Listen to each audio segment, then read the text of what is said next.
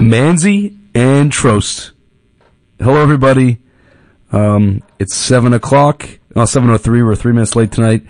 It is eleven nine twenty twenty-two, and I have some unfortunate news, but I also have some good news. We'll, we'll get through the bad news first. Trost is not going to make it tonight. Uh, he had this surprise out of nowhere, like, president's dinner for, like, I guess all the presidents of clubs on campus are having this joint dinner together, and he totally forgot about it. Um, but the good news is, is that we have, uh, my very good friend, Brian Scott, on the show today. Uh, B. Scott, as many of you know him. Um, he is, uh, a sports guru. He's a, you know, diehard Boston sports fan, uh, huge N B A fan, huge LeBron guy. Um, he's a, he's a runner. He's a, he's a lover.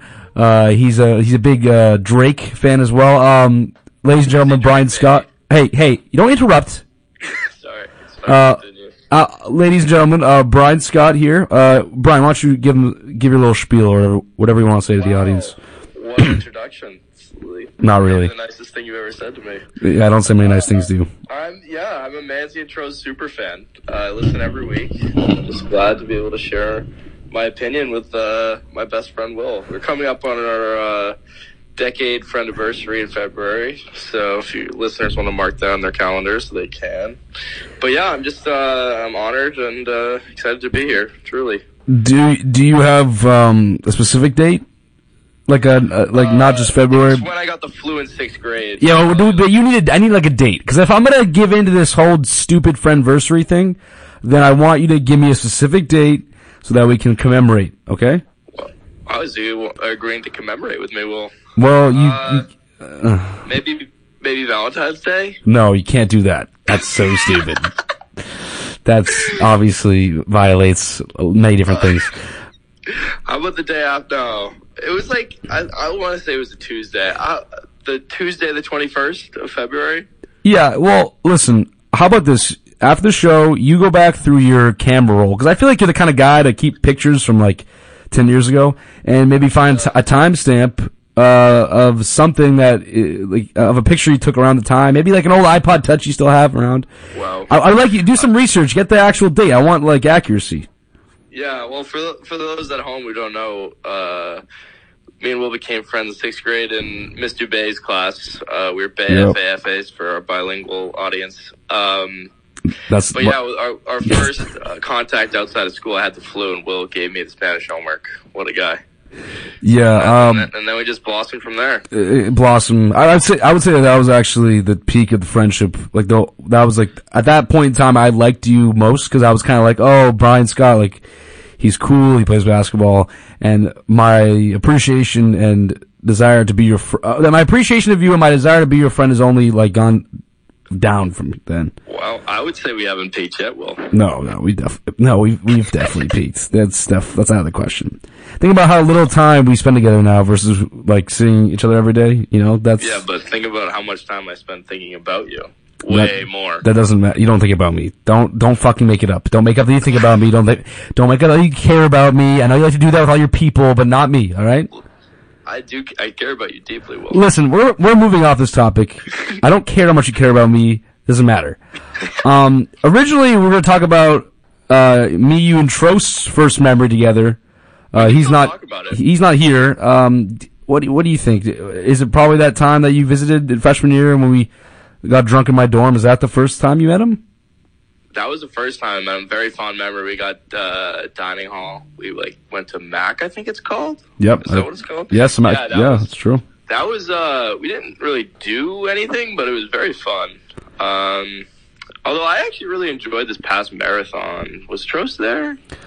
Yeah, Tro- he was there in April. Trost was there in April, not, um, not the October. One in the fall. Yeah, I thought that was a good time. He made he made some eggs, and we had some Miller Lite with eggs at like six thirty in the morning. That was fun. That was a good time. Although, and we went to the Red Sox game that day, uh, and then we went to Yard House right. after that. And it was that was a jam packed day. Um, you know what? I, I wish you guys, I wish uh, that you could have been there when Trost visited uh, the Cape. It was like the summer of COVID, and like my mom was being really strict about people all hanging oh, out. Yeah, so he came and visited me, but uh, well, you guys weren't allowed to come. So I think and we had a lot of fun, but I'm sure it would have been even more fun if. Um, you were there, buddy. Um, so that, that could have been just another great memory for us all. Yeah. Um, I see. Do you want? Do you want to still want me to still give the scoop on the Team fourteen World Football Tournament? I, I um yeah, I was gonna get to that. Are you you oh, a little bit impatient? Am I are you? Ahead on the agenda? Well, Brian, let me dictate the agenda, and you okay, sorry, let sorry. and you I'm just learning. you sit there and answer I'm the learning. questions when I ask you them. I'm learning. Uh, that would say final answer would still probably be freshman year. What about? Uh, no, no, no. You know what I remembered? You know what I just remembered? What? What about when we went to the uh, Red Sox game together? Wasn't that the marathon? With Harrison. Oh, no. Wow, that was a good day. That was a great day. Yeah, he got the ball from, uh, what's his name, Tim Anderson. Tim Anderson, right? yeah. That, and we got pretty hammered, and um, we were on T V. Yeah, and then we, that was actually, yeah, we we that was during COVID at Fenway. Limited seating. Limited seating. There wasn't there wasn't many Not fans there. But we got better we got better seats as a result. So, yeah, that was that was actually fun. And then we, went, then we went to Celtics after that, and we had to wear a mask. Wow, Ugh. how times have changed. Yeah, really. Um, well, the, this just goes to show that maybe you can't pinpoint one great or favorite memory, but there are so many memories that it just it, it proves that you and Trost and I are just such good friends. Um, I don't say I don't, I don't say that lightly, right? No, no, I, I'm pr- I'm very proud of him with the new job offer. I mean, I know he takes academics seriously, very uh, too seriously, in my opinion. And that uh, I was actually very proud of him when I heard that. You know, hard work uh, does pay off in the long in the yeah, long run. It does, it does. You know, there's there's us lazy fucks um, who don't do much, and then we complain when things don't go right. But for a guy like him, he he does a, does all he goes by the book, you know, and he and he gets uh, rewarded. I will say, I think it's stupid that Byrne does all the readings, though. Well, Byrne is Byrne's a whole other. Clearly, some class readings you don't have to do. Byrne is Byrne is like he, he's a whole other monster. He he essentially has the same course load that I do, yet somehow manages to do five times as much work and get pretty much the same grades. Uh, I don't know. I think he just likes to be busy. Maybe is what it is. Um, yeah. Brian, you're right over there. I'm hearing lots of shuffling. Sorry, sorry, sorry. You can't don't back. don't breathe too deeply into the to the speaker. Right. It makes a lot of, you know, weird sounds. All right, Brian. I know you want to talk about yourself, so um, I was curious how that Team fourteen football tournament went last weekend for for for those of uh, our audience who uh, are not familiar with uh, what what went down. Could you maybe give us a run through? Yeah, so it was a wiffle ball tournament uh, for my dad for Team fourteen. Uh, it was four players on a team, uh, twenty bucks a pop, so it was eighty dollars per team. And half of that money went to Team fourteen, and half of it went to uh, the winner. And it's we had had a wiffle ball tournament last year, and but it wasn't for like a cause or anything. Um, so we kind of got the same group of guys. We added a little bit more. So there was twelve teams. So I don't know the I forget the math off the top of my head, but there was a uh, I think the winner ended up getting four hundred eighty. So it was like nine sixty pot if I'm doing that math correctly. Um and yeah, it was a fun day. There I will say there's a lot of controversy. Well, my team got out in the first round, terrible. Um, That's embarrassing. But yeah, last last year we made a championship, but there was some controversy because the team that won it all last year got got out in the first round like we did, but it was hard because some pitchers were really rifling it in there and like throwing heat and taking it extremely seriously, mm, and then mm. others were kind of like, it's a charity event, like you can throw junk, but why are you throwing heat? Yep, like, yep. So we tried to do like gentlemen's, but then people were just, they would get heat thrown at them, and then they would fastball back to them. So it ended up being incredibly competitive. Um, and, yeah, I mean, I think a person on the club baseball team ended up winning it. Um, but, yeah, and then there was more controversy because they didn't donate the money back. And I was curious what year – I didn't – I like, it sure would have been nice for me to have that fundraising money back, and it was a charity event. But at the same time, I do see their side of it where it's like, hey, we paid to get in. Like, we already gave half our money to charity. I'm curious what you think about it, Will. Oh, so you're saying, like, the, like, the night, like, the, like, almost like the unwritten rule in that situation that you would give the money back that you won. Well, yeah, that's what a lot, I honestly didn't care too much. Like, I, again, it would have been nice, but, like, a lot of people were like upset, like very upset that they didn't donate the money back. Who was uh, was it Plooch? No, no, no, it wasn't. It wasn't anybody. It was just the it was the peanut gallery. That's just like it was a general like crowd of people who were like, oh, that's fucked up. Okay. Yeah, which is like, I guess it was like, but if I'm at the Red Sox game, I win a fifty-fifty raffle. No way am I giving that money back. No well, it's way different context. This is a very, this is this is way more personal than that, right? So I would say, did the people who, did you really know the people that well who won? Uh, like I knew half the team pretty well. I knew two of the guys pretty well, and the other two were like I didn't know super well. But again, like I get it, money's tight in college. Like it's a, it was one hundred twenty dollars per person. Like that's a lot of money. And what they and what they win again? What they win? They won one hundred twenty each. Oh wait, wait, wait, oh wait, wait, wait. Sorry, sorry, I'm confused. Wait, so how much did you? How much did they had to put in to play? It was twenty per person, eighty a team. And okay. Then yeah. They ended, they won one hundred twenty each. Yeah, maybe I don't know. I uh, see. I don't. It's a weird because I feel like no, no. It's it's no. It's totally fine they didn't donate it back because that's the whole point no, of doing the raffles I in the actually, first place. I actually agree. That's like saying like this. Well, this kind of leads into ties into our next thing. Um. That we can talk about this Icon Pass fifty-fifty raffle you're doing or whatever, not fifty-fifty, just like this Icon Pass fundraiser. That's yeah. like saying I'm going to donate a hundred bucks to get these raffle tickets, and then I win the Icon Pass, and I'm just going to give it to you, like give back yeah, to no, you. It makes no. I mean, it's a little different because it's just money. But... yeah, I know, but it's it's yeah, maybe it's not apples to apples, but uh, yeah, I don't think there's an issue. I mean, you're the guy who ran the whole thing, so if you don't think there's an issue, there's no issue. No, I agree. I was just curious. What, I, I respect your opinion a lot. Well, I don't think you do. I think you're just full of shit. Um, Whoa. Okay, so the wall, regardless, football tournament sounded fun. It was successful. Do you see the kid going through the wall? Uh, yeah, I was on the Barstool UMass uh, Instagram account, right? Yeah, that was my friend Malin. He didn't end up catching it. So So it was just not worth it at all, huh? No, no, no. You wouldn't have, you wouldn't have laid out like that. You're not you were never much of a hustle guy in that in that regard. I'm not much of a hustle guy in any sport, no. Uh, it's too bad because, you know, you combine talent with, um, you know, un- a never-ending passion, and that's how you create a, you know, kind of a superstar athlete, and you never quite reach those heights. Maybe if you had uh, jumped for some loose balls here and there, it would have been different. Hey, towards the end of my career, I started taking a little bit of charges. Oh, no more. I don't want to hear that shit, all right? Your your charges are, were miserable. They're half-assed attempts at, I don't know, yeah, just you know, appeasing the coaches, but it wasn't real. Maybe if I had a little bit more of Evan in me, I would uh, I would have gone to the next level. Who knows? Yeah, I know. He's he could he could. You know, you're right because you know he does have that. He has that dog in him. He might be playing uh, pro hoops, huh? Have you seen his mustache? Yeah, I've seen it. Yeah, yeah. Oh, man. Yeah, I think it needs to go.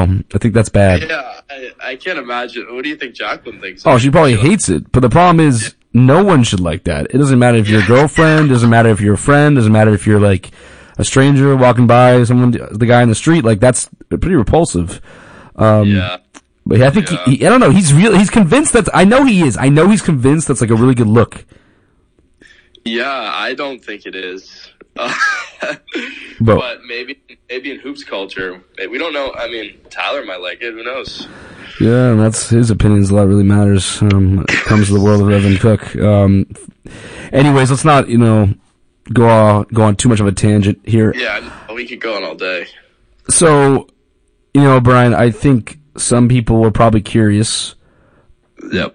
What your post-graduation aspirations in terms of uh, jobs, school, whatever, um, what those looked like, because uh, people, you know, people haven't heard from you in a while. I think you, you've you've decided to devote yourself to your dad's cause and.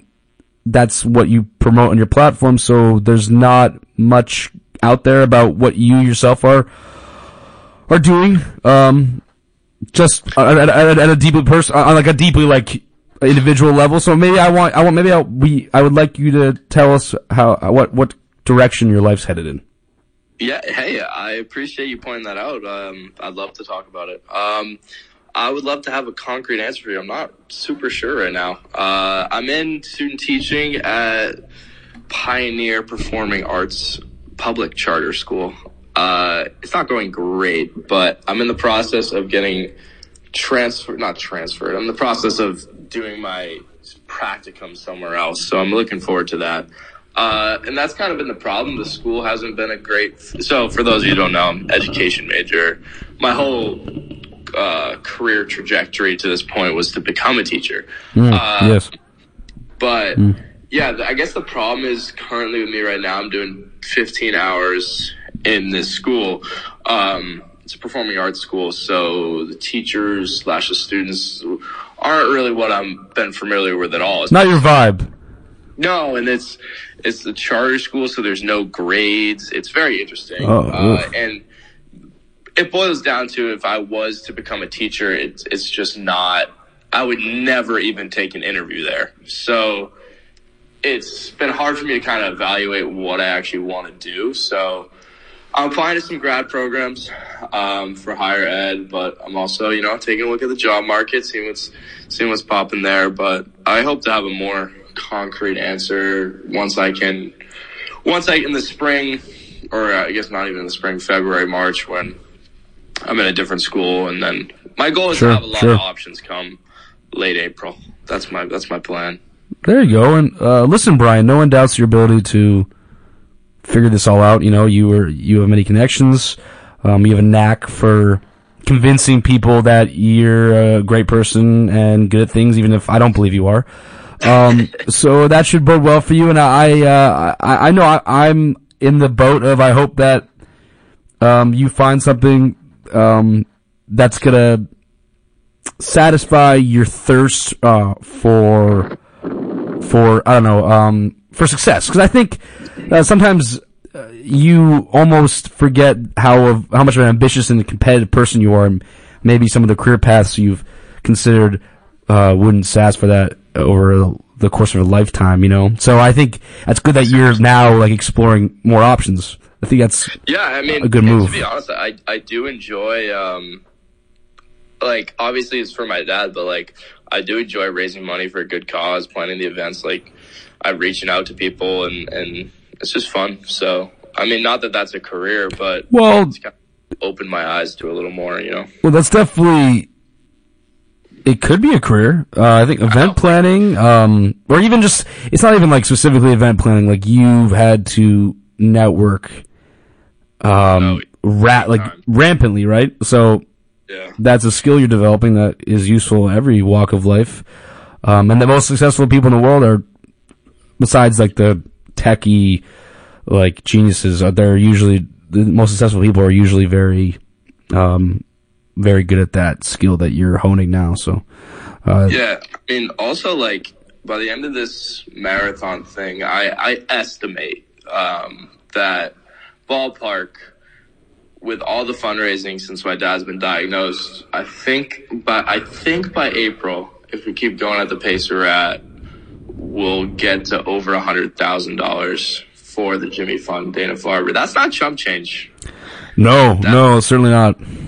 Especially since there hasn't been, like, it's not like one person donated ten thousand dollars. It's it's all in pretty small increments. Oh, I thought Meme donated like twenty herself, twenty thousand. Well, that is up for, I, I cannot speak on the Meme situation. I don't know what happened to her. Is she still the only letter you've gotten? Correct. That's so weird, dude. There's no, listen, listen, I will speak on behalf of my Meme and say that I, she's not like, like rich. Or, or no. even remotely. So I don't know.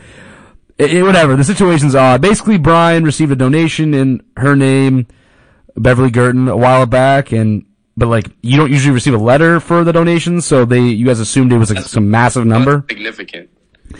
Yeah, I guess we got. We, when there's no point in asking, let's just like speculate for the rest of our lives because I think it's more fun yeah. that way. I mean, it could be. For all we know, it could be a million. Yeah. Who, who who's to say? Um, Brian, uh, I don't want to. I don't want to, you know, take away too much time from the sports talk because that's what we're all here for, right? Uh, yeah. But I'll ask one more thing, and I don't actually want to hear what you have to say about this, but I feel like I'm forced to ask because I think it creates uh, some interesting conversation. Um, what is your take on this new Drake twenty-one Savage collab album uh, that, as of yesterday, was projected to sell about four hundred thousand um, first week, which is rather impressive for a collab album, uh, regardless yeah, good, of right? regardless of who the collaborators are. And I know, like, you know, like this is surpassing Drake's, you know, Drake, the Drake Future collab album from, I don't know, six years back now or even more. Um, so I don't know. I just want to know what you think. Um, I, I can guess what you think, and I heard some things, but I just sum it up for me. What what what would you say about uh, the album? It's a classic tape. That that's that's what I would say. um, I don't know. I just I've been really vibing to all the songs. Circo Loco. I mean, come on. Does it get better? Literally uh, sucks. I just think they really. I've always I thought. Well, going into this album, I had high expectations because I thought Drake would want to bounce back from what was a objectively pretty disappointing um, Dud. Nevermind album. Dud of an album. He did, and I and I've always thought twenty-one's um, what was his album that uh, Savage Mode two. I thought that album was pretty massively underrated. That was fire. Uh, uh, yeah, so I thought it was. I had big expectations, and I think they surpassed them. Mm, I mean, like. Mm. Rich, rich flex too. Like, do your thing, twenty-one. Do your thing. That's okay. Okay, I don't need to. No, no, no. You're not allowed to rap or sing. It's just Drizzy Drake. I, I've always said it's Drizzy Drake, it's Taylor Swift, and it's everybody else, in my opinion. Um, see, the Taylor Swift thing is actually more defensible.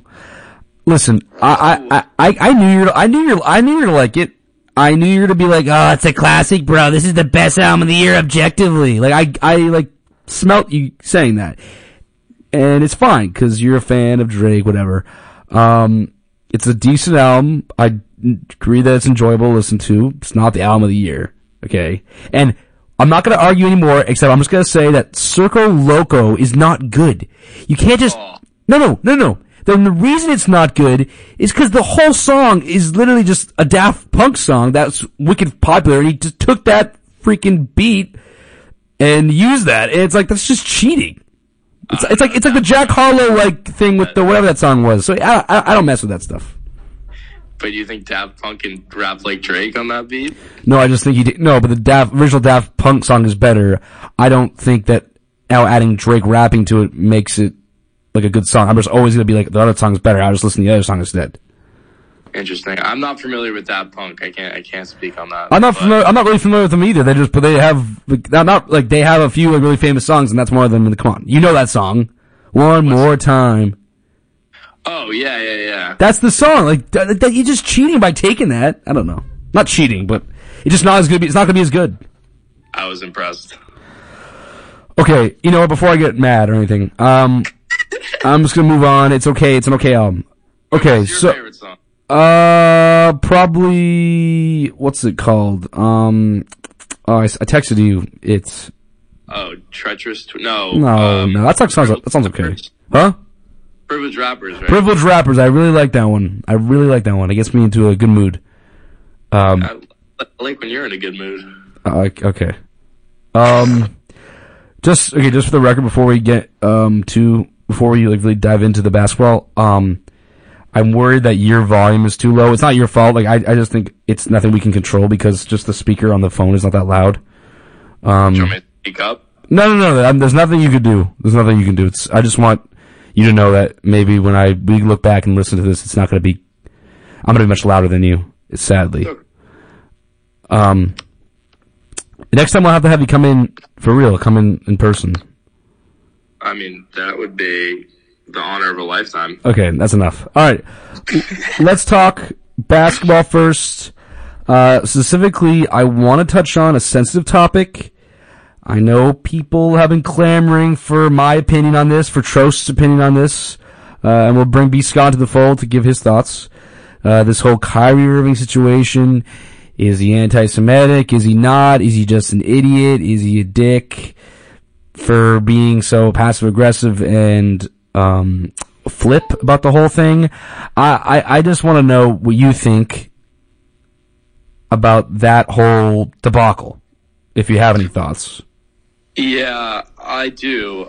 I would say, I mean, Kyrie's a moron and a dick all at once. Yeah, um, that's for sure. I would say, though, I, like with other Kyrie stuff, I've been a little more invested. He's kind of lost my interest a little bit with just based on the sheer number of how many ridiculous things he's done. So that being the first thing I want to say. The okay. second thing is, I'm not sure if he's like he, he just likes to create waves. And I, I will say, I listened to the, I'm sure you've seen it, the clip of him where the reporter's just basically saying, like, listen, you got a platform, you can't be saying this. And he's like, I didn't promote it, I didn't. And it's yep, like, yep. I, I actually really, one of the biggest pet peeves of mine is, like, when players are just, like, so absurdly rude to the interviewer. Like, I get, like, having a bad game and being sh- very short with them, but it's like he was just so, like, insulting and rude to the reporter. For the guy's just trying to do his job, so that made me a little angry. And I, yeah, I don't know if he's, I don't know what's next for him, because I don't know. Mm. I don't mm. think I saw the report that, like, Adam Silver and him had, like, a productive meeting. That's yep, awesome. Yep. But I just don't see him doing all the things that Joe Tsai said. He, like, gave him a list of, like, six demands before he can return to the team. Some of which were, like, it's kind of a lot. I think Jaylen Brown commented on, like, this is really, like, this is kind of a lot. Um, but yeah, will he play in the N B A again? I, I, I would say I, I think so. Yeah. Um, I wouldn't be surprised if he's released. I, I just, and it stinks because, like, when he's on the court, I really do enjoy watching him play. That's about it now, though. Um, yeah, that that that would be my thoughts. Yeah, uh, I liked. I, I kind of agree with you on pretty much all those sentiments. Um, yeah, especially the reporter interaction. Uh, Nick Friedel, I think his name is. He's a, a beat writer, New York beat writer, uh, reporter. Um, and he, although he definitely asked a question that was. Um, ag- not aggressive, but he was, he was getting to the point, he was getting to the point and it was, it was, it was pretty obvious he was going to offend Kyrie with the question. Yeah, Kyrie, Kyrie's reciprocation was unnecessary. Like he, I remember, I think he said like some, something along the lines of, oh, you just want your minute of fame, yada, yada, yada. Yeah. That's so, well, that's just silly.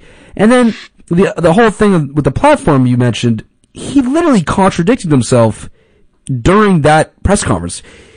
In the beginning of the press conference, he said something along the lines of, I have a platform where I influence a lot of people. And then later in the press conference, he says, you guys, you guys like to, uh, like to create, make, like, you guys like to make this idea up that I have some sort of platform. So he, he literally, like, said he had a platform and then accused the reporters of making up this platform that he has. It, it's, it's, it's like laughable. And I, I don't think he's anti-Semitic. I think he's an idiot. Like, like you said, for me, it doesn't even matter about this incident. So much shit always seems to happen with this guy. If you're the Nets, why do you want to deal with this anymore? It's a P R nightmare. He's, and, yeah. and let's not act like, like I get, like, it's an interesting point. You said you enjoy watching him play basketball. And sure, any unbiased basketball fan who enjoys the game and appreciates the game would say that. But he hasn't contributed to winning basketball as a Net ever, like no, if you think about it. So it's not like the organization owes him anything. So I mean, the last and the last truly great thing he's done in the court was twenty sixteen, in my opinion. So I don't know. I think that at this point, you know, if this was Giannis or this was like somebody like of that stature who was doing this stupid shit, like, they could get away with it, and you would go through all the hassle. But is it, for Joe Tsai, for the Nets, uh, for any other N B A team at this point, is it worth the hassle? I don't know. I, say, I don't know. Yeah, I would say maybe, uh, if, if, just to keep K D happy. I don't, it depends how Kevin Durant feels, because he's having a great year. And it's oh, like, yes, he is. I, if Kyrie Lee, I guess Durant can't do anything. He already tried to force his way out. But yeah, Kyrie should get released. He should sign with the Lakers. Bruh, don't even. Okay. But uh, yeah, you'd you'd root for him. You'd be defending him. You'd be like, I don't care that he hates Jews. I, I yeah, he's gonna win us a championship, bro. No, I mean I, honestly, like you're right, Kyrie. I mean, I enjoy. He dribbles awesome. I, I, and he has some right. cool layups. And I will say that that. First game against Boston when Tatum hit the layup. Oh yeah, Smart. He was phenomenal. He was phenomenal. That was like one of the in the past like that was five years. That was like one of the best games I've seen any N B A player play. Like that was like unstoppable. Mm, but mm, yeah, he, yeah.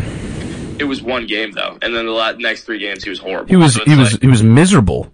He was he, he fell. It was like he wasn't even out there, and that's yeah, not. I mean, and I don't care about the one good game if you're gonna do that shit. Yeah, it's not to mention uh, he was hurt against the Bucks when it was K D's foot was on the line, and then true. Oh my God, remember that Celtics series against the Bucks? That was like so miserable. He, he played. So... He played so horrendously, and it's looking back. Like I actually watched. A few months ago, I watched like his highlights, and I say hi- I don't. They weren't highlights, but I watched his tape from that series, and he was so bad, and he was, but it was it was so obvious that it's because he wasn't trying and he didn't care. Yeah, and he just wanted to be out of there, and that that was that was really a disappointing um, thing to see from an N B A player. You think they would they would have a little more. Um, integrity than that. So I never, I've never respected Kyrie. I never liked him. This just adds, um, more fuel to the fire for me personally. Uh, my question for you here is, you, you alluded to the possibility that they cut him. He signs with the Lakers. Is he helping that two and eight Lakers enough that they would even reach the postseason at this point, let alone, you know, make a run at the championship? Um, Sitting at two and eight currently? I don't know. I would say it's definitely worth it. He can't hurt them more than they already are right now. Mm, um, besides maybe off court, but I yeah, maybe I I, I have like Kyrie's not a winning player. It, like in his career, like if you look at it, Cleveland without LeBron, he sucked. Awful. With LeBron, he won because he had LeBron. Literally, and then so frustrating that people after ugh. that. He at the Celtics went farther without him, and he hasn't. So like by himself, he's not like a winning player. The only caveat I would say is like, oh well, he has LeBron again, but this isn't the same LeBron that Kyrie's used to. So I don't know. I I also would say it'd be kind of hard for LeBron to welcome this guy to the Lakers and advocate for them to sign him, considering he he pretty seriously condoned Kyrie's actions a few days ago, right? So yeah, he did. I'm not sure that, I feel like that dynamic now would be weird and flawed, and I don't know, that's a weird situation. The Lakers are a shit show, the Nets are a shit show, um, it's, uh, it's, it's too bad, but I don't care, I'm happy about it. Uh, two things on that, I would say one, I, now I'm thinking I'm unsure, it would be a tough decision for Pelinka, because he's blown this up, like, one of the worst jobs by a G M in recent memory, but... No. I will, like, would he even, like, it's already such a shit show. Like, does he want to add Kyrie, like, just for the bad P R?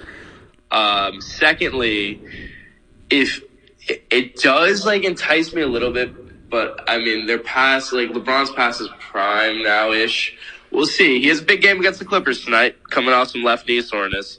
But uh, he's... Still, he's still definitely viable. Like he could drop thirty any night. But anyway, oh for sure, I, the fit between LeBron, A D, and Kyrie, just strictly basketball wise, is phenomenal. But they, it's just, it would take a while to get there, and I don't think we'll get there. So I don't know. I'm done talking about Kyrie. Next question. Good. I, I'm I'm I'm kind of done with it too. You know we've. He's been in many of my conversations last week, off the record, on the record, so, yeah, fuck him. I, I'm sick and, yeah, I'm sick and tired of it as well. Um, okay, so, there's some things we could talk about, but there's another segment I want to get to after this, for the sake of time. You actually wrote down a question. Uh, would you trade A D if you're the Lakers? It's yeah. an interesting proposition, because, um... You're sitting at two and eight. I would say that he's playing pretty well. Defensively, yeah. Um, but at this point, you know, the injury risk, I mean, although he hasn't really, not, nothing happened so far, but it's been ten games. So the, you can't ignore the injury issues from years past. He's been, he's practically, what, played less than half the games he could have? Something crazy yeah. like that over his career, maybe even. I don't know. It, there's, there's those risks. Um, it's not working. With LeBron, uh, my one, my thought before I let you uh, speak to this, I feel like trading him now would be a mistake because his value is probably at the lowest it's been. Now, if you think that he's gonna be at this level or and or just get worse from here on out, then maybe you trade him. But I, I can't imagine that's the outlook. He's only what twenty-eight, um, so this is still right thrust into his prime. I don't I don't know. I feel like trading him when his value is is, is this is this kind of mediocre. The haul you're getting in return is probably not as good as it could be, although I do think there are still teams out there that would probably give up a massive package. But what do you, what do you think? Uh, I'm actually not sure team, teams. Maybe the Knicks.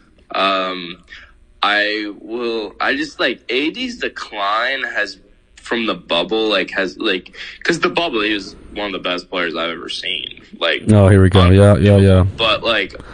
Since then, it's just very, like, he still has it defensively, but it's like offensively, like I'm not like if I'm the other team, like I'm not scared of him anymore. When he like at the mid range, when he sizes you up, like he's just gonna miss an isolation mid range, and his three point shooting has been horrendous.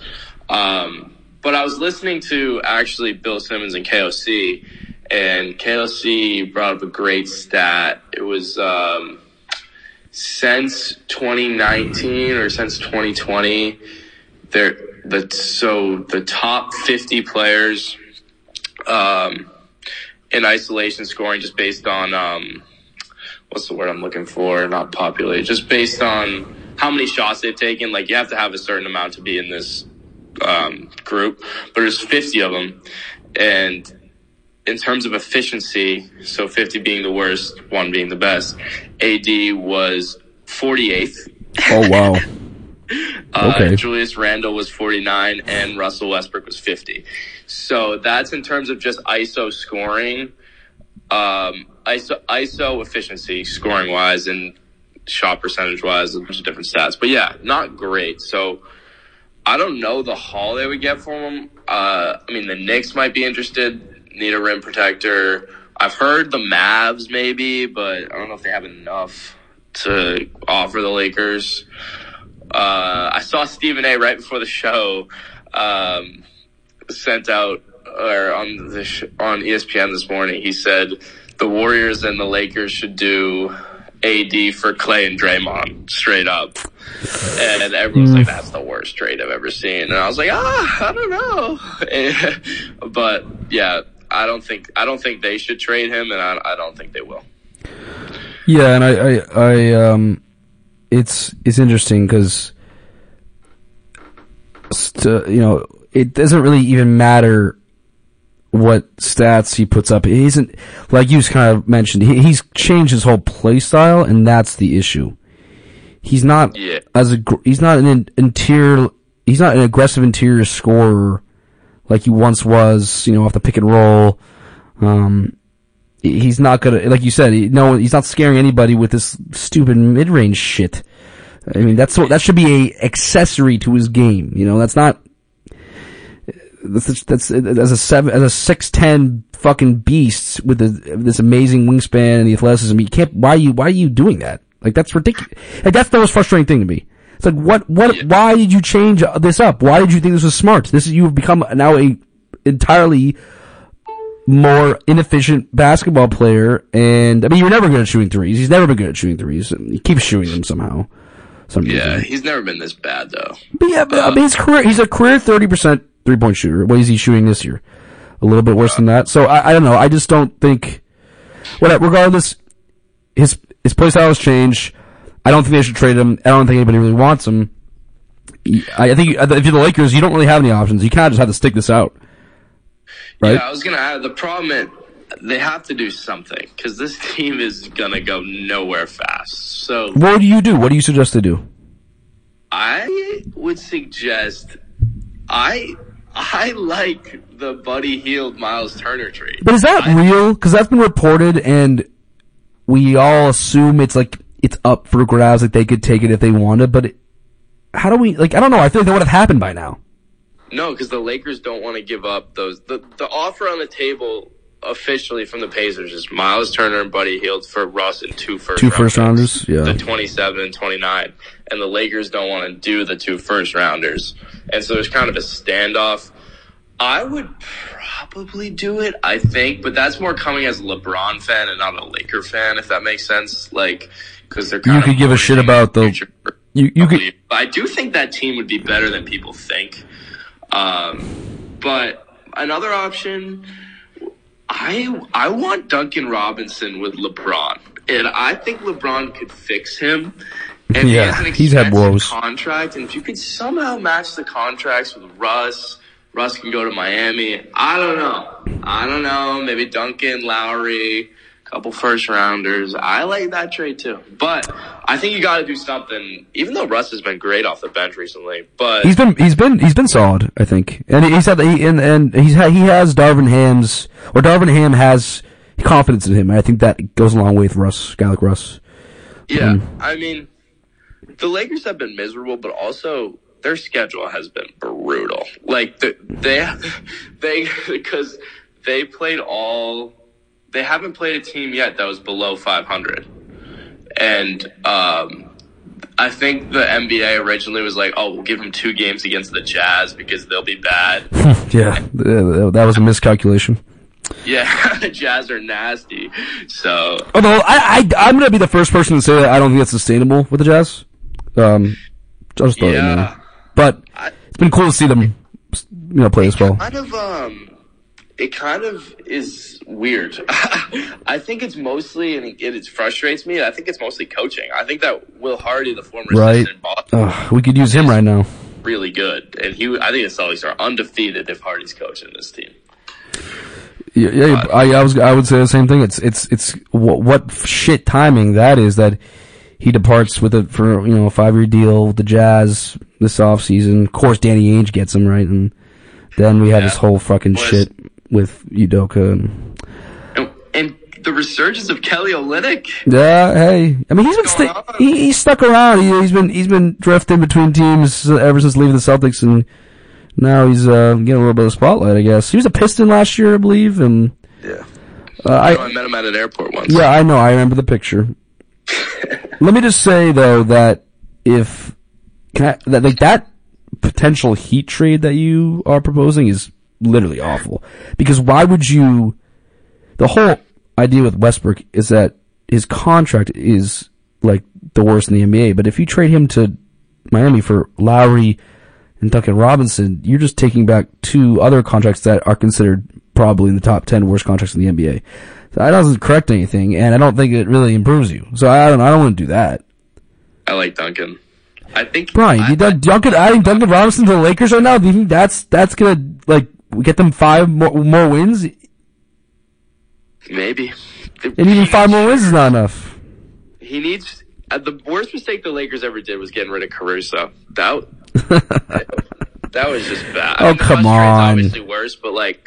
Why would you not re-sign Caruso? Like, ugh.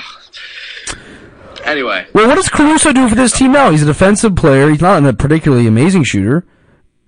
Who, Caruso? Is he? Is he? From my from my understanding, he's not like a super efficient three-point shooter, is he? No, he's not. He's a great defensive I, player. I, sorry, that was kind of off my point. I just thought he that twenty twenty Lakers team does not win the championship without him. Like he was just he's a, three. He, like, just pest. Important piece of the identity. Yeah, I think it is, it's so rarely, oh, not rarely, but it, it sucks to see, like, a team with such a, such a, a, a well, obviously a pretty rock-solid foundation. You win a championship, you feel like you're on the brink of, you know, dynastic aspirations, whatever, and then three years down the road, and it's all falling through, and you don't know why. I mean, you can all, you can point to A D's injuries, maybe as the, the number one factor in that, right? But it's too bad. It's too bad. I don't care. Actually, I hate LeBron, so it's really not a problem for me. But for people like you who want to, you know, kiss him and shit, I, I guess it sucks. So well, it sucks. It, it does suck to see an N B A legend even to just finish his career out like this. I mean, it usually happens that way, but you don't want to see it like that. It's true. It's true. We should go in uh, Boston when he's going to pass Kareem. That would be. That is potentially they could potentially be playing in Boston that day, right? Yeah, January twenty seventh. I want to say. We want to hopefully if it if it lines up like we. The problem is if it lines up, then the tickets will be literally so they're expensive. Already, they're already crazy. Ugh. Just because just because just because there's a chance that might be the night, it's already freaking nuts. I mean, also it's LeBron and the Lakers versus Celtics, so it's true. Um, listen, um, don't have a ton of time left. I think we'll save the bracket that we're planning on doing for a future date. I think that, as you've mentioned to me in the past, Trost is very good when it comes to stuff like this. He is. He's really the straw that stirs the drink when it comes to these bracket segments. So yeah. We'll, out of respect for him, we'll leave it off. And we can focus more on a segment of mine that I love and a segment that you were eager to partake in. Uh, the Big Money Picks of the Week, featuring B. Scott this week, present, sponsored by Big Burst. Um, just to give you a refresher on the records, Trost is nineteen, twenty, and three. And Manzi has surpassed him at twenty-two, seventeen, and three. Although Manzi started off slow, he has had a phenomenal record these past few weeks. Um, B. Scott, I'm not sure, um, if you know, just, just to clarify with you, we, we pick, I pick five games a week that I think are the biggest matchups. And then we pick, we make a pick, but with the spread on all four, five of them. And then we have a separate one that's a mortal lock of our own choosing. Mm-hmm. So you're you're you're ready to go with this? You you ready? You, you feel like you're I'm confident? Ready to go. All right. Um. So we have a good. I I think we, this is a good week of games, better than we've seen recently. Um. There's been some dud dud weeks, not necessarily in that final product, but like looking going into the week, being like, ah, oh, these matchups aren't that exciting. But we, I think we have some good ones. So first off the bat, Seattle, the surging Seattle Seahawks, led by the Renaissance man Geno Smith, playing against the struggling, albeit coming off a dramatic victory, uh, Tampa Bay Buccaneers, led by the recently divorced Thomas Edward Patrick Brady Junior Buccaneers are three-point favorites at home. B. Scott, who are you taking? Why are you taking them? Let's hear it. I am taking Tampa Bay minus three. Wow. Wow. Uh, I know... If I was to actually bet it, I'd probably buy it down to two and a half. But I would, I think there's a little something in Brady that just sparked. You know, he's coming out of the divorce. He wasn't looked like he wasn't going to win at home against L A. He came back for some reason. The Rams were playing prevent and had three fifteen-yard plays to Scotty Miller. I don't know why they did that. But he found something, I think. And I've just been loving the Instagram comments that are like, all on Brady's post, everyone's like, her loss, her loss. I don't know, it's getting me a little hyped up. It's Germany. Is, is Gisele is from Germany, correct me if I'm wrong. She's from Brazil, I thought. Brazil, you're right. Anyway. Well, that was, uh, it was a nice attempt at Italian. I, I was trying. I thought, it, it sounds kind of, maybe I'm wrong. Would have been anyway. a good, well, no, I, I, I know that she's, so she is Brazilian, but maybe Bündchen is a German, like, name. Uh, tell me that doesn't sound German. It does sound German. I know she, she, so she is Brazilian, but maybe, let's, let's, let's take a deep dive real quick. Um, so she's German-Brazilian. Oh. She's a sixth generation German-Brazilian, so she's from Germany, but her parents descent, descended from Germany somehow. Germany. Yeah, yeah, so there we go. Yeah, okay, there it is, there it is, there it is. So there- There's so something. Tom is going back. He's going to have Gisele on his mind a little bit. Germany. Seahawks are a tough team. They're legit, I think. Yeah, they're, they're legit. I just think Tom's out to prove some people wrong. So I'm going to take Bucks minus three in the early window. Get up for this one. This is a great game. Look, um, I got to say, this is good. You're right. This is a great game. I'll be up bright and early. They're making history, playing in Munich for the first time ever. I think that's awesome. I struggle with any matchup involving Tom Brady because I love him so dearly. And I don't doubt his abilities, but I think my pick for this game reflects the moral of the story, or the theme of the Bucks all season long, which is that Brady can't do anything to win these team games because this team is deeply flawed. Um, I know you want to point to the game-winning drive last week, and like you said, they're playing prevent defense. That was like that game-winning drive was not. Let's not act like it was one of the one of his best ones. like that he really, like he, as always, he's, he got the ball off quick, he, he game managed well, but it wasn't like particularly, uh, impressive, like a Mahomes-esque thing. Um, so just because they have one D okay drive at the end of the game does not give me confidence in this offense. I mean, we every week in and week out, I sit down and I watch these guys, and it's so boring. And I'm like, holy shit, they can't do anything. And Byron Leftwich is a shitty offensive coordinator, and Todd Bowles is frustrating because in his own right, because I think I don't think he is that much of a motivator type guy. And so, whatever. I think the Seahawks are legit, like you said. Track record suggests that they are the real deal, even though I think people in Vegas too has been like dismissive of them. And it's come t- it's time to come to terms. And I've been really good at my picks in previous weeks because I've picked the Seahawks with the spread, and it always works. So I hate to go against Brady, but in this situation, it's a unique one with Brady. And I think that this team is just not up to the standard for him at this point, and sucks because people misconstrue, then they think he's somehow fallen off a cliff. When I really don't think he has, if you watch the tape. Um, but yeah, I'm going to take Seahawks plus three.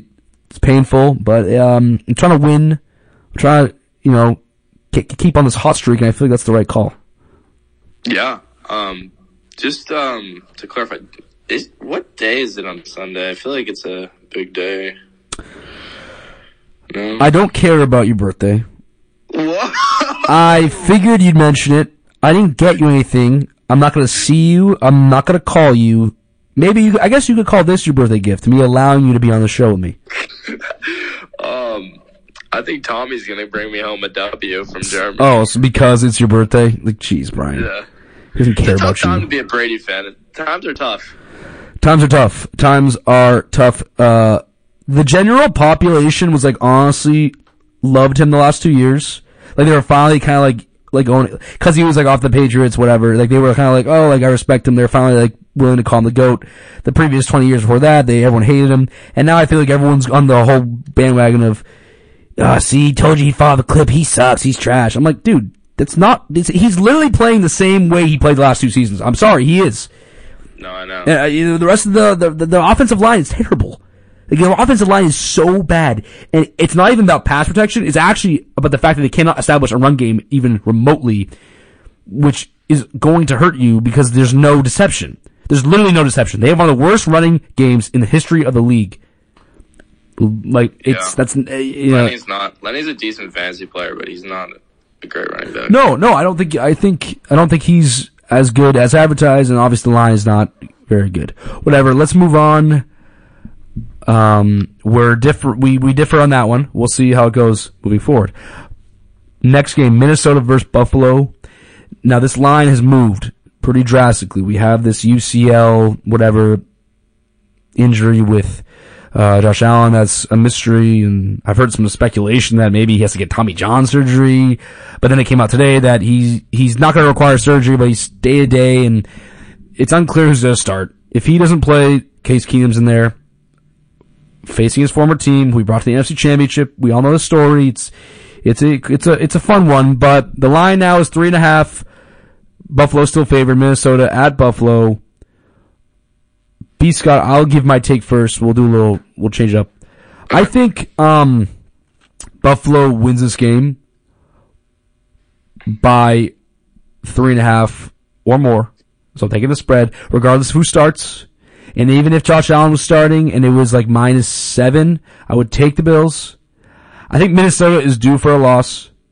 I think everyone's hyping them up. They see the Kirk Cousins video from last week, him with the chain, looking like on the plane or whatever.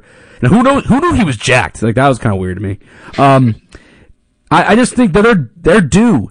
They're seven and one. They've been, they're on their high horse, but I don't, I think that, I don't, I don't buy them. I don't buy them yet. I don't think because you had a shitty win against the Commanders last week where you hardly scraped by that, that's cause for celebration and I should fear you.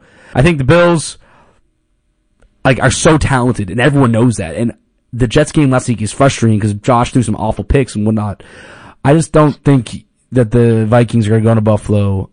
And I think this Case Keenum thing is, uh, emotional motivation for him, and he wants to beat them. They gave up on him pretty much. Um, I think that's emotional. Yeah, emotional motivation. I think he's going to play better than he would. I think they're going to win by more than three and a half. I'll give, I'll take the points with Buffalo. Very nice. What do you think, B. Scott? Uh, I'm also taking Buffalo and the points. There you um, go. There you go. I just think they're going to Orchard Park. It's chilly.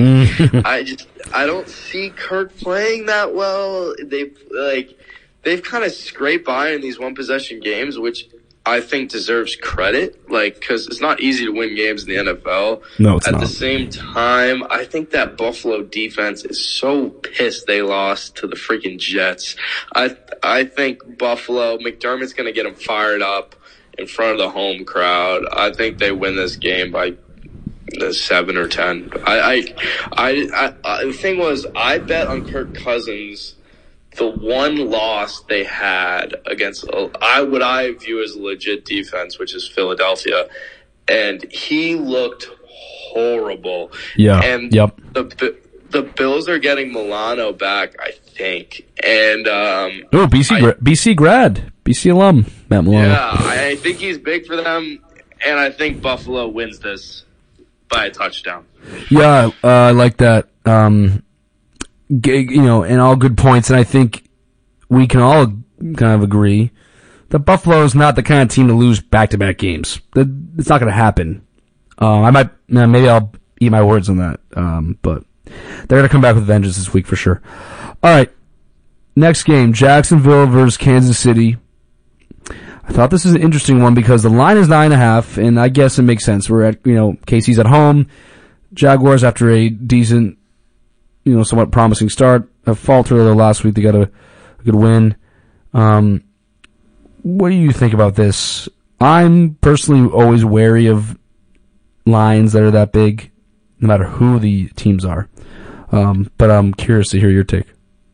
Yeah, I'm taking Jacksonville plus nine and a half. I can't believe I'm doing that going to Arrowhead, but it's just, as you said, it's hard to beat teams by ten points in the N F L, and I thought the Chiefs looked lackluster against the Titans, even at home, and they didn't cover the spread against the Raiders when they were at home. They're not like, they're not as, they're not, I'm not as scared of them as I was with Tyreek Hill.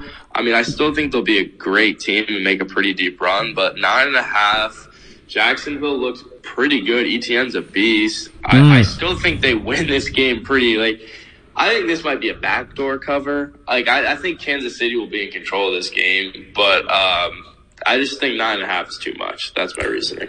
Yeah, um, and I, I'd agree with you um, the, on the same premise. K C's gonna win this, no doubt. I just, I, I've, I will never not take the points with the underdog, because when when it's that when it's that large, I'm sorry, like you said, it's hard to win games in the N F L. It's hard to get, win games by that much in the N F L. Um, yeah, Kansas City doesn't have some sort of crazy home court advan- uh, home field advantage this year, um, and I think Jacksonville has unlocked E T N, and that has helped them immensely. Like that James Robinson trade was great, I think, for them. Yeah, E T N is a, a mega talent. I know he had the Liz Frank injury last year, and there's it's been said that. That's like, you know, that, that, that historically that kind of takes away athleticism from a lot of guys, but he's looked phenomenal the last two weeks. Um, so yeah, I think they, I think they lose. Like you said, um, I'm really just mirroring the same stuff. Nine and a half, you gotta take that. Uh, I think Jacksonville, um, I also, I also think Jacksonville, I know they had a good start and then they kind of sucked, but I still have a little bit of faith in them, uh, to make a push to maybe the playoffs. Like a late, like a, like a, when I say push, like on, on, on like the, like they'll be like on the brink of it, like going forward. They might not make the playoffs, but I think they're going to be in the bubble, per se. Yeah. So, uh, we'll see. Um, did you know that Travis Etienne has, quote, duck feet? I don't know what that means. Like webbed feet? This was like in October, and he said that he has, he called them duck feet, and they're abnormally angled feet, quote, that help him beat defenses. So it's, they just allow him to get different angles, but again, it's, he's more prone to injury, which is the Liz Frank injury, which is, I just thought was interesting. Also, is he the best first-round draft pick from Clemson they have on their team? Um, I, I like, I, I am actually very torn on the Trevor Lawrence thing, because before the season started, I advocated for him. And I advocated for. So did I. Because you look at his tape, and he he showed a lot of great things. You know, statistics aside, and the whole Urban Meyer situation was obviously not good for his development. Um, but he makes a lot of boneheaded plays. And I read, I read an article um, about a month ago that attributed that to the fact that, that the Clemson offense that he ran was very dumbed down. And yeah, that too, actually. So he's not used to that. He's still adjusting to N F L offenses, but first overall pick, you were like a generational talent. After a year and a half worth of N F L football, you'd think there would be more, you'd think he'd be better. Honestly, you think he, you would think he'd be playing better. Yeah. There's no Andrew Luck, right? Yeah, I think those comparisons kind of hurt him.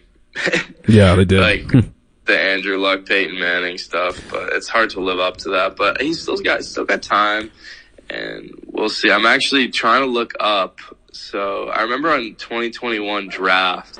First of all, I would just like to say I knew Zach Wilson was going to be horrible. I still think he's dreadful. Oh, he's the worst quarterback but, in the league. Yeah, I remember. Do you know Chris Sims? I know Chris Sims. Yeah, I hate that guy. I hate his whole family, actually.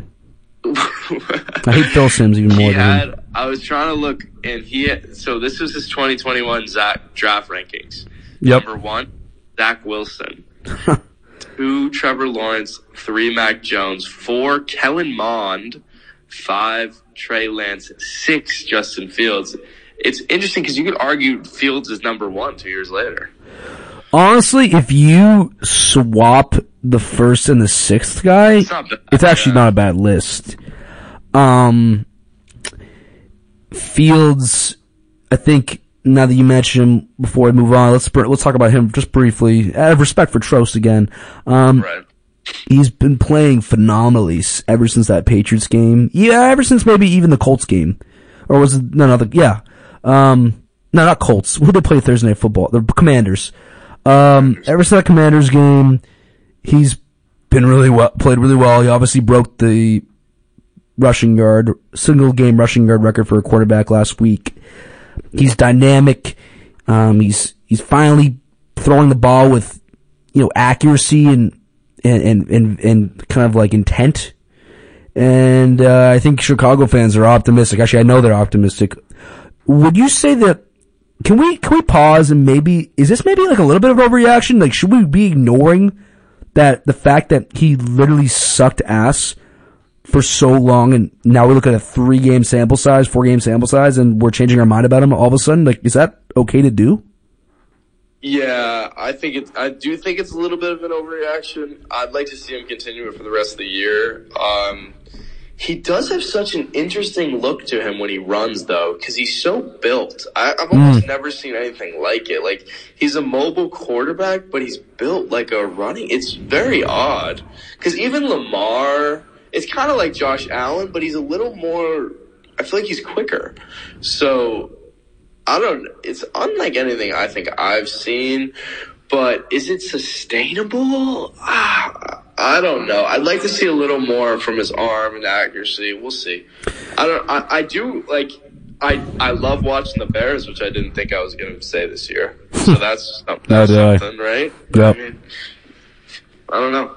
Yeah, it's good. Interesting point you make about his running style. Um, for me, when I watch him, yeah, he's faster than Josh Allen. He's not as like he's obviously not as fast as Lamar, but it's comparable. It's I think their top end speed's similar, but the way they get to it is different. Like when I watch Justin Fields, it it doesn't look like he's running that fast, but he is. It's weird. Like he's running insanely fast. When you watch Lamar, it's very evident that he's Like, uh, like a th- super like speedy. For some reason, with like Justin Fields, it's like it's almost like he has less acceleration, but when he gets downhill, it's like crazy speed. I don't know. It's it's cool. I think it's um, it's you can't think about it too much, right? He's finally playing better, and people have wanted him to play better, and he's playing better. So let's not overthink it. Let's just be like, yeah, this is good, right? I so agree. We'll take it. All right. Um, we got Dallas minus five at Green Bay. Like, on paper, this isn't that good of a game considering how bad the Packers are, but I think with all that turmoil and the, the, the calls for Rodgers' um, retirement from our boy Wheezy, um, I think it's just an interesting matchup. I think people are going to be watching it because I personally be watching it because I think I want to I want to see Aaron Rodgers like crash and freaking burn because I hate him. Um, but who knows? Maybe we shouldn't be counting him out. Maybe we, maybe again, is this an overreaction? Like, I know they're three and six, and they've lost to bad teams. The Lions last week. Is it really over? I don't know. I don't know who who wants to believe it first, right? So what do you, what are you thinking? Um, I'm thinking I'm take. Wait, should I give you my pick? Yeah, I want you to give me your freaking pick. Yeah. I'm I'm taking Dallas minus five, which is crazy. I never thought I'd see, like, this late in the year, a five point. The Green Bay would be five point dogs at home. Nuts. It does worry me. I don't like taking going against the home dogs, but I watched that Lions game and it was so bad. So I. I th- in Dallas, correct me if I'm wrong. Are they coming? Who they play? Are they coming off a bye? Um, they they must be. They must be coming off a bye because I no, they they definitely are because they did not play last week. There's no way. Yeah, I don't. Yeah, know. they definitely come, they're coming off a bye because the last game they played was versus the Bears. Right. Yeah. I don't know. You're saying all Dallas has to do is go in and beat that Packers team by a touchdown. I I mean. The thing is, I've last three weeks or last, yeah, last three weeks I've been betting the Packers like bounce back, bounce back, and I was like, oh, it's the Lions. They're definitely gonna bounce back. I'm done. I'm I'm I'm, I'm done with them. Done losing money. It's not right here, like I, it's if you can't beat the Lions, I mean. I think Dallas is really, really good. I mean, he's Parsons is going to be chasing him down the whole night. And who's he going to throw to? I, I'm taking Dallas. I think that defense is legit. Yeah, um, I hate to agree with you on all these, most of these. Uh, I'm going to have to take Dallas as well. I th- I'm of, I'm of the mindset that, you know, nine games into a season, if your offense has never looked in sync once, you're not going to turn it around. That's too many games. This is not like they went one and three through four games. It's been nine games of shit. And, and, and they hit rock, bo- and it's not like they hit rock bottom back in week five. They hit rock bottom in week fucking nine last week. Against, not only against a shitty team, but against a shitty team that's always been shitty, that's in their division that they're so, like, that they're so used to destroying. Right. And, and, and like, at this point, the Packers, have become like that uh, that opponent for a solid, like if you're playing the Packers and you're a solid team and you lose to them at this point, like you're really like you're like oh my god, that's bad. This isn't like right. the like, you know what I'm saying. So it's not like you lost. It's not like the Pat like Dallas loses to the Packers this weekend. It's like oh well, they have Aaron Rodgers. It's like oh my god, we lost to the Packers. So they're not gonna let that happen. The da- Dallas is a really good team, and I can just point to the fact that they had a four and one record with a literal dink and dunk doubler. You don't have, you don't get to that record. It, it reminds me of almost like Jimmy Garoppolo and Brissett going three and one, the four game suspension of Brady back in twenty sixteen. Like, you don't do that unless you're surrounding, you know, the, the, the, unless the makeup of the rest of your roster is like top notch Super Bowl contending. So yeah, this is minus five. In fact, I think the Dallas, I could take the alt spread on them and I would, I would take it like minus like fourteen. I would, I would, I would, would. I, you know, I, I would be greedy because there's no way this is close. Whatever. Right. Maybe I'm, I'm being overzealous, perhaps, but. I mean, the only thing I would argue back in them is that this is Green Bay's literal season, but I, I, I don't think you could say that, matters. But you could, but honestly, haven't you been saying that every week to yourself? Yeah, no, I think Green Bay's toast. I do think Green Bay's toast. Like every week I feel like we've said, this is it. This is it. If they don't win this game, they're done. But then we give them a chance because we're, th- well, I don't know. We want, I don't know. We're like the Aaron Rodgers thing. We can't ignore, right? But um, um, I think now they're down four games in the North, and Minnesota has a tiebreaker. So I mean, I, realistically, I think their playoff chances are pretty shot. Yeah, no, they'd have to. There's no way they win a division unless you have to have a historic collapse with the Vikings, or somehow the rest of the M C would have to suck so bad that, that third wild card spot was available. I don't know. It's done. They're done. I'm done talking about them. All right. Um. Uh, this last one here is an interesting one, a very hard one for me uh, to pin down.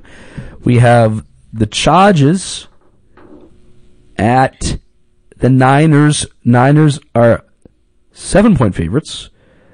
It's an interesting matchup because I think both teams have underwhelmed, although there's been a new spark, you could say, with the Niners, with the McCaffrey trade, and he had, last time they were out there, obviously the bye last week, last time they were out there, he had a, you know, otherworldly game. And then the Chargers on the flip side, um, kind of a, I'd say not, like, not a shitty win last week against the Falcons, but it's not something it was, that, uh, yeah, it was bad. It was like, kind of like, uh, like, alright, like, and that's, that's kind of been the, the name of the game for them all year. So, with that being said, um, who gave their pick last time first, me or you? Uh, I did, I believe. Alright, so I'll, I'll give mine. I think, I gotta go with the Chargers plus seven here. And I'm not gonna, I'm not gonna say again the whole like, I, I think seven points is fine for a spread. Like I'm, I'm not, I'm not, I'm not, I'm not taking this just cause like I have the philosophy of, oh, I like to, I don't like to fuck with big spreads. I'm taking it because I think this is tremendously overvaluing the 49ers, who have not looked like a dominant team besides the game two weeks ago. And then, as you know, both Rams games. Both Rams games. Both games against the Rams are the only two games that I was impressed by them. Right? So, and, and they they historically play well against them. I don't think that's telling me much. So, I don't think they should be seven-point favorites against the Chargers. I'm not confident in the Chargers either. I think Herbert is... I've always thought Herbert, Herbert was overrated. And so I think I think this game is a toss-up. I think I, like, for me, like, it's a pick-em. In a way, I'd probably give it, like, I'd give three points to the Niners being home, but seven points, you know, I, I, I think the Chargers are better than that, and the Niners are worse than that. So, I'm gonna go with L A C plus seven. I'm curious to hear what you have to say. Is this Sunday Night Football? Yeah, it is, actually. That's what I thought. Um, yeah, I'm gonna take Niners minus seven. Um, I think... I do think the Chargers are good, but I then I just like the idea of Kyle Shanahan coming off a bye with another week with McCaffrey and guys in their defense being able to rest up and get healthy. And just the game plan for her, like, I think they're going to be fine. I actually think that this might be like Sunday night, America's watching. This might be the night where it's like the Niners solidify themselves as like, no, like we are contenders. That's where my eyes mm. are. Like I mm. think the Niners could go on a bit of a run. Yeah. That that's what I'm thinking. Interesting. Uh, so you, you think you're more of the mindset that what we saw two weeks ago was just the tip of the iceberg. Like the, it can only go up from here. Like the fact that McCaffrey had that good of a week and it was only his second game with the team, and then you had this buy to install. Maybe they install a whole new like game plan, you know, a yeah. scheme with him, right? So it's interesting. That's just where my uh, my head's at. Also, it would really help the past playoff chances if the Chargers lost. Sure, that that would that would be nice. Um, no, I think I talk about that. Did we talk about that, or should we talk about that? I want to talk about the past playoff chances. Well, they're five and four. Um, I think. If the playoffs ended today, we would, would we be the third playoff team or no? No, no, we probably wouldn't be. I don't think so. Because, you, okay, obviously the two, there's two A F C East teams above us and then, um. Well, it would come down to. Uh, it would be the Chargers. Jets, Jets, Chargers, and Bengals. I mean, Pats, Chargers, and Bengals are all five and four. I don't know what that is. Pats, Chargers, Bengals, all five and four. Um. All of, the Chargers are five and three, actually. Then we have the Dolphins and the Jets, obviously looming. Um, that's really it, actually. Um, the rest of the A F C is kind of poop. Uh, Broncos, you know, all their story. Uh, yeah, I, I, I, um, well, I will say this. I, I feel, I feel pretty solid of the chances, more solid about the chances than I would have felt at the beginning of the year. I think, like at this point, I, I would say we, I would, if I, you told me at in week one that we be at, we could be at five and four through nine weeks and be right there for the wild card spot, I would I would take it, right? Oh, one hundred percent. Um, so yeah, basically with the seven teams, it's gonna come down. If you chalk Um, if you chalk the Dolphins into making the second wild card, which I am ready to do. I don't know about you. I think they're definitely making the playoffs. The Dolphins? Um, oh, for sure, yeah. Yes. They haven't lost a game with Tua. You, I know you hate Tua, but they haven't lost a game with him at quarterback. No, I know. Tua's been impressive. I, I, my feelings on him are still the same, but I did watch a video where they reversed his um, or mirrored his arm where he it looks like he's throwing righty. And that did a lot for me. I was like, oh, he uh, – something about the throwing lefty is kind of weird to me. I, I don't know. Yeah, like when you reverse it, it looks way more normal is what you're saying? Yeah. Okay. But, um, anyway, so if you count that – because their offensive explosives, I do think they're going to collapse in the playoffs. I just want to get that out there. Okay, but, okay. We'll, we'll, um, we'll, we'll remember that. Well, I think there's going to be a massive Miami hype train because I don't think they're going to lose for a while. And they're going to be like nine and three, or I think they're going to go on a little run, and everyone's going to be like, Miami Super Bowl contenders. Don't believe that. I like. Do you really see them going into Buffalo or Kansas City and winning? I don't. Mm, uh, no, no, I don't. No, I don't. I don't. You're right. Um. Anyway, regardless, they're going to make the playoffs. So that seventh seed comes down to the Pats, Bengals, Jets, or Chargers. So it's going to be interesting, which is like that game against the Jets is ginormous. Yeah. Like, I can't remember a situation like this where it's a big game and both teams are coming off a bye for the following week. It's it's very interesting. Yeah, it's going to be um, – it, it's definitely uh, – it's huge. And I, I got to say, though, I have I have all the confidence in the world. There's no – we're not going to lose that game. No, Belichick off a bye at home. I, I Versus the Jets. I like I, I, let's be honest. The Jets have gotten lucky this year. We, we've scored more points than them. We have given up less points than them. They have won a few close games. They've actually won a bunch of close games, and that's really the, the that's the that's the that's the contributor to the record. That's why they're that's why they are sitting at six and three. You know, and that's there's luck involved there. I just. When you're playing Belichick, I think he eliminates the luck factor of it all, um, right. And they're gonna crush him. I, I don't know. I don't know. I'm not gonna go on a limb and say they're gonna crush him. Sorry, but yeah, I'm not worried about the Jets actually in that equation. I think I think the Bengals and the Chargers are far more concerning. I agree. Can I do a fun little thing with you? So I have pulled up right now New York Times interactive New England Patriots playoff picture. So what I'm gonna do is I'm gonna read off the Patriots' remaining games, okay. And you're gonna tell me if they win or lose. Sure. Which is hard because, again, I, I won't really hold you to it because it's like six week. Who knows who's healthy in six weeks? It's fine. It's fine. No, uh, but uh, as, given the current state of affairs. Yeah. So and so right now it has the play, Patriots playoff chances at forty-four percent based on four thousand six hundred fifty-six simulations. That's solid. That's solid. So... yeah, one percent chance of the bye week, four percent chance to host wild card, thirty-nine percent chance uh, wild card just to get in, and fifty-six percent a chance out.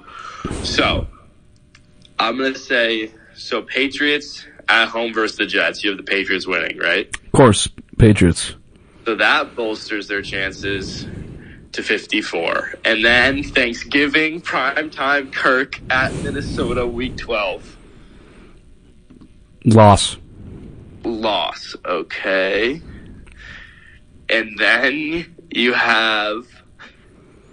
see, this is tough. You have the Bills at home, but is it Case Keenum or is it Josh Allen? It's a loss. I would make the assumption it's going to be Josh Allen, but I, I don't know. If it's going to be Josh Allen, it's going to be Josh Allen. And they're, and they're going to lose. They're going to lose. Okay, so Bills. Then we have Patriots at Cardinals. That's a win. Cardinals are a dysfunctional organization. Okay. And then you have a road trip, so you got Patriots at Raiders. Uh, sadly, I'm going to say it's a loss. Uh, the Belichick disciples do good against Belichick, but they don't go- do good against anybody else. Okay. So then you have Christmas Eve. Santa is flying over Gillette Stadium in Foxborough. You got Patriots versus the Cincinnati Bengals. Um, that is a win. That's a okay. win. That's a win. At home, yeah. And the Bengals have been uh, underwhelming. So currently, with the situation you just laid out, we're at fifty-two percent chance to make the playoffs with two games remaining. Wow. Two divi- two divisional matchups. You got Patriots at home versus Miami. Yeah, uh, this is so hard. It, and I can't help but be biased. I think the Patriots win this because I think it's like it's like it's like justice. It, usually the Dolphins beat us at the end of a season where we've been the better team all year and they like surprisingly come into Foxborough, or we go to Miami and they like give us a gut-wrenching loss and it kind of crushes our playoff like seeding like you know situation.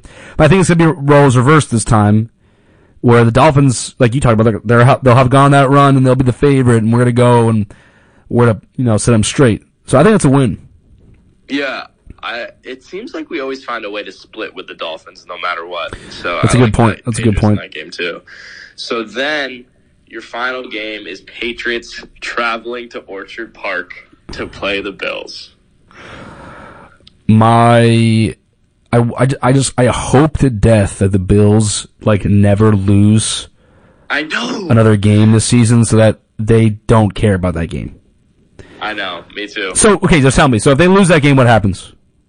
So, well, I'll tell you this. If they win that game, okay, the the Patriots are at a ninety-nine percent chance to make the playoffs. Considering everything else I just said. Correct. Wow, that's actually that's crazy because then because you could easily turn that Raiders one into a win, and even the Vikings maybe. So that's wow. Huh? So if they end up, so say Buffalo needs that game to be the one seed or whatever, and they end up beating us. Yeah. The Pats are still calculated at a sixty-five percent chance to make the playoffs. Howdy hey, hooty loo. That's pretty good. Howdy hey, hooty loo. That's not bad. Okay, you know, I feel I feel good. I'm feeling good after this little exercise. I me too. That's like not. So it's like. I, I'll tell you this. I am feeling great if the Patriots beat the Jets next, uh, off the bye. Well, let's let's be honest. Um, a twelve-point jump in percentage points of, of uh, you know, uh, in likelihood of making the playoffs after one win against the Jets. That's fucking amazing. And I think Belichick, he, he knows he needs this one. He's gonna be coaching on Mac all week. I'm just I'm excited for that game already. Well, let's let's also Real back. let's Real look back. Huh? What's up? What? What'd you say? No, I said we should reel it back to this week. We should, but um, I, I also just like to say that Mac Jones has is bad, and I don't know why he's bad, but he is. So that's all I'll say. Okay, well, what, what do you think? Like, it's just it's just super odd. Like he was, I I I don't know about you, but I remember him being like. His progression, and he looks scared. Like, everything was better last year. Like, I don't know if McDaniels makes that much of a difference. I think Judge and per- Patricia leave a lot to be desired in play calls. Yeah, for sure. It, it, that can't be all it. Like, some of it's Mac. I don't know if the Zappy thing shook him up. I don't know what's going on. He, yeah, he's not to be blamed for the entire offensive nightmare that is the Patriots this season, but yeah, he he can't He, he's, his progressions are that's that's the that's the thing that scares me the most. Like, he's not making the progress. Like, I don't know. It just like he's not going through his progressions the same way as he used to. And his arm was always kind of lackluster, but it looks even flimsier than before. I don't know. Whatever. Let's let's move on here. Moral locks. So, just for some clarification, do I pick one? I pick one of these games that I like the most, correct? You don't not no, not the ones that we already did. You pick a separate game in the in the, oh, in the line okay. in the schedule for this week that you like that we didn't talk about yet. That that you think is like that's gonna happen. Like, got it. So uh, for this, okay. So I'll, I'll go first if you're still thinking about one. Okay. Giants versus the Texans. Giants are only four and a half point favorites against Davis Mills in the Texans. And I'm pretty sure, correct me if I'm wrong, I'm pretty sure they're playing in New York. Yeah, they're playing in New York. Like, I, like how, that's, that's just, that, there's no question that they're going to win that game by more than four and a half points. I know, like, there's some people out there that think the Giants have been really lucky, and maybe they have been to a degree, and that Seahawks loss is finally going to put them in their place. But even if the Giants are a mediocre team, the Texans are literally repulsively bad. I watched that Thursday night game last week, and Davis Mills, besides the first drive of the game, looked like like Brady Quinn or something. Like, he, he isn't good. And I think Damian Harris actually just came out today that Damian Harris is looking like he might not be playing. So maybe the line, maybe the line has actually changed since I last checked. But four and a half points, you got to take that. I, I think that's the biggest moral lock I, I've given all year. I, it's so obvious to me, and it would, you know. And of course, I'm going to say that, and they're going to lose probably. But that's mine. Uh, seems easy. Seems almost like a trap. It's so easy, but that's mine. What, what are you thinking? What's your moral lock? I'm thinking maybe a little bit in honor of Trost. Oh, don't do Bears this. Minus three at Soldier Field. Versus who? Detroit Lions coming off a big win against Green Bay. They're going to be feeling themselves. I think the Bears feel like they should have even beat the Dolphins. And to say these teams are even, although despite having both bad records, I feel like the Bears have been clearly the better team throughout nine games. But I... I think the Bears cover minus three. I, I, I think, I think they might even win by a touchdown or two. So that that would be my moral lock: Chicago minus three.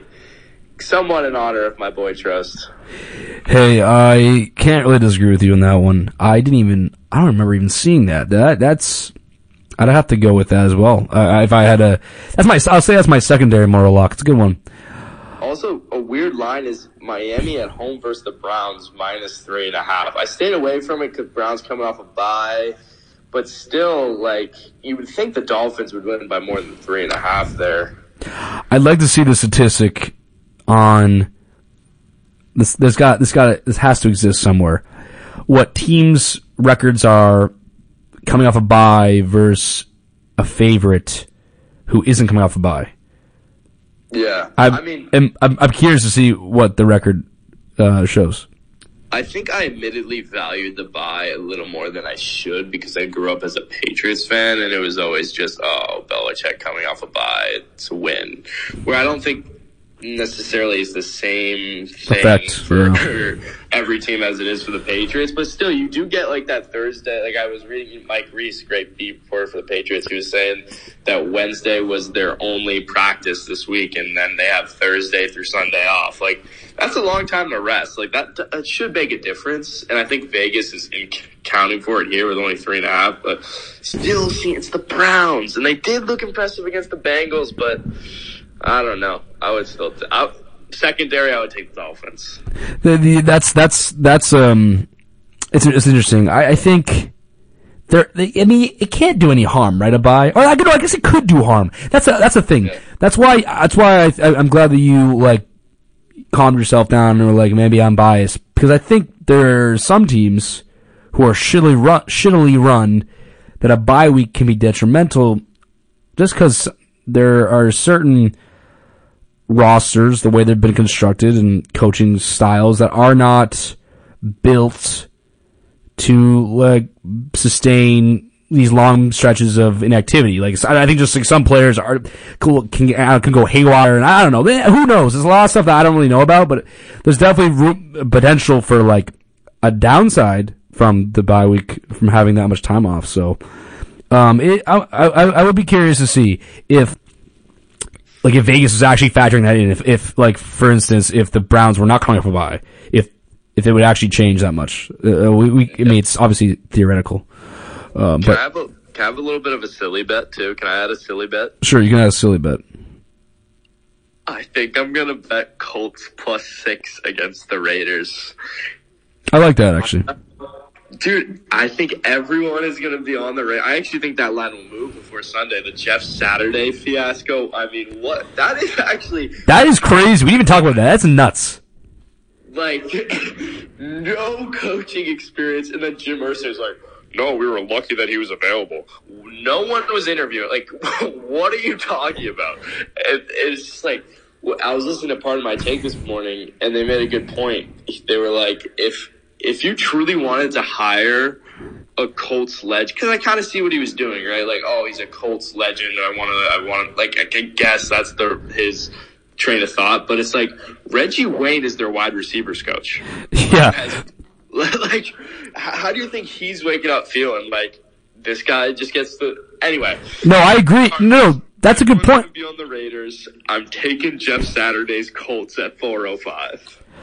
Wow, in four oh five games, that's a stinker. Um, I know, I couldn't believe that. The Jeff Saturday thing is also crazy. Oh, that Reggie Wayne thing is nuts. And the reason why is because I I would be surprised. And I, I'm I'm talking out my ass. I don't know if it's true or not, but I'm pretty sure it's unprecedented that your interim head coach, like you you fire a head coach mid-season. I, I'm almost positive it's it's never happened before. Where, where the interim head coach is not someone who was on the coaching staff like already. Like you brought in a whole new guy mid-season. Like that's why the Reggie Wayne thing is even more of a logical choice, because typically you see like the head coach will get fired and they'll just promote somebody because they've been there all year. Not just bringing a whole new guy in the middle, like the middle of an N F L season. It's so, it's that's that it, that's like it's so hard to bring a guy in. Like more than any other sport, they they've been working for months to establish um offensive, defensive schemes, a culture, like practice styles, like uh schedules. Like to to bring a new guy in right now, that's nuts. So I do think it's funny that you do it as a silly bet, because it, it would be it would be a cool narrative um to see the the the former center, offensive lineman, uh, Jeff Saturday, you know, win, win, win his first game. I don't think there have also been many offensive linemen who have been head coaches in the N F L. Um, no. So, I mean, it's my birthday. You got to get a little silly, I don't care right? about your birthday. All right. Wouldn't you want, I want to root for Jeff Saturday at four o'clock on my birthday. All right. Well, have fun with that. Um, we're going to, we're going to get going now. We've been here for a while. I'm tired. Um, I'm hungry. I'm hungry as hell. Uh, I would also like to note that Ryan Trost's birthday is on Monday, the following day after Brian's, so it's big. Oh, right. I forgot he was a day after me. He is. Big birthday weekend uh, this weekend. We're going to have a lot of fun. Uh, both of us will be having fun, I'm guessing, uh, B. Scott and I, to celebrate uh, the various uh, events taking uh, place. I don't, I'm twenty-two. I'm mature. I'm probably going to have a glass of wine, watch some Jeopardy. I, I don't see myself. I'm kind of past that, you know? You're full of shit. Um... I literally don't like you. I'm sorry that the audience had to listen to you speak for this long. Uh, don't, don't, wow me. Don't, don't do that. Don't do that. All right. Uh, okay, guys. Uh, if you all like to join me in thanking B. Scott for coming on tonight, it was uh, an honor to have him. We had a lot of fun. I hope to be back. Uh, yes, we'll definitely have to have you back on, preferably in person and with Trost yeah. in studio. I think that the three of us are a dynamic trio. I think, the, and we and we, let, we we would have had a lot of fun with that that barstool um, bracket, because I do enjoy doing those. Uh, but I'm glad we could have we heard your thoughts on some important and trending events in sports tonight. And uh, if you have any final parting thoughts, feel free to speak speak uh, your mind now. I was I just um, it was great it was great hanging out with you as a friend virtually. Um, you know, it was great to to hear your thoughts. I mean, you're you're very intelligent. And not really. Yeah, I just I love hearing your voice, so I, I appreciate you having me on. Um. Okay. Thank you, Brian. Um. And we also, all of us here at Manzi Trost, uh, want to wish your dad well. Of course, uh, he's always in our thoughts. Um. And we always are praying for him. Just kidding. I don't pray at all, so that's a lie. Um. But, and, and I guess we'll also put out the word, uh, everybody, that, um, you guys can get the Team fourteen sweatshirt, uh, on the Team fourteen link tree. The link should be there to get the Team fourteen sweatshirt, all proceeds to Jimmy Fund, Dana Farber, whatever. And then the Icon Pass fundraiser that we mentioned earlier. That is also, uh, posted on Brian's, uh, Team fourteen Instagram. Uh, like the post, tag two people, um, post to your story, and Venmo Brian the requisite amount of money for the tickets you want, and there you have it. So you guys should do that. Um, you should tell Burn to enter. I was hoping he would enter. He's a skier. Yeah, he's a skier, but he's also a cheapo, so he won't do it. Oh. Um, nah, uh, he's not really a cheapo. I just give him shit because uh, he like I had to like barter with him for like the Patriots tickets we had last. We went to like the Patriots tickets for the game a few weeks back. Um, it still hurts my feelings. Okay, uh, Brian. uh, we'll send you off. Do you want? Um, do you actually? You want to send us off? Uh, yeah. Uh, this is Manzi and Trost signing off. Uh, it's been a great time. I'll see you guys next week.